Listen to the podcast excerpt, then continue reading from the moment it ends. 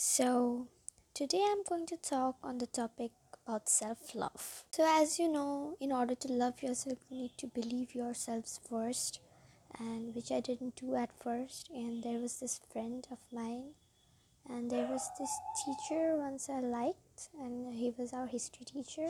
Yeah. And I kind of like, he always used to call me, I will say that he was fond of me as a student.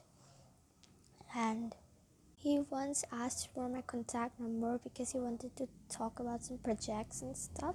But I misunderstood him and told this to my friends, and one of my friends also liked him. So she gave me an idea that I should make up a story so that we and like I and him can meet in the principal's office. So and we did meet. I did make up a story, and it was so bad. It went so bad. I just lost everything in a minute.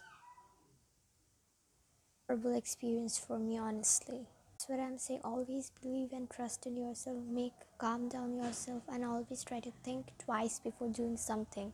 People will always try to bring you down and do every kind of shit in order to like. I'm sorry for using that, but every kind of shit in order to put you down. But you gotta respect yourself and believe yourself first, and put yourself in the first place, so that you can be the best one out there. Everyone is the number one in their own way, and you should also understand that self love is the best love, honestly.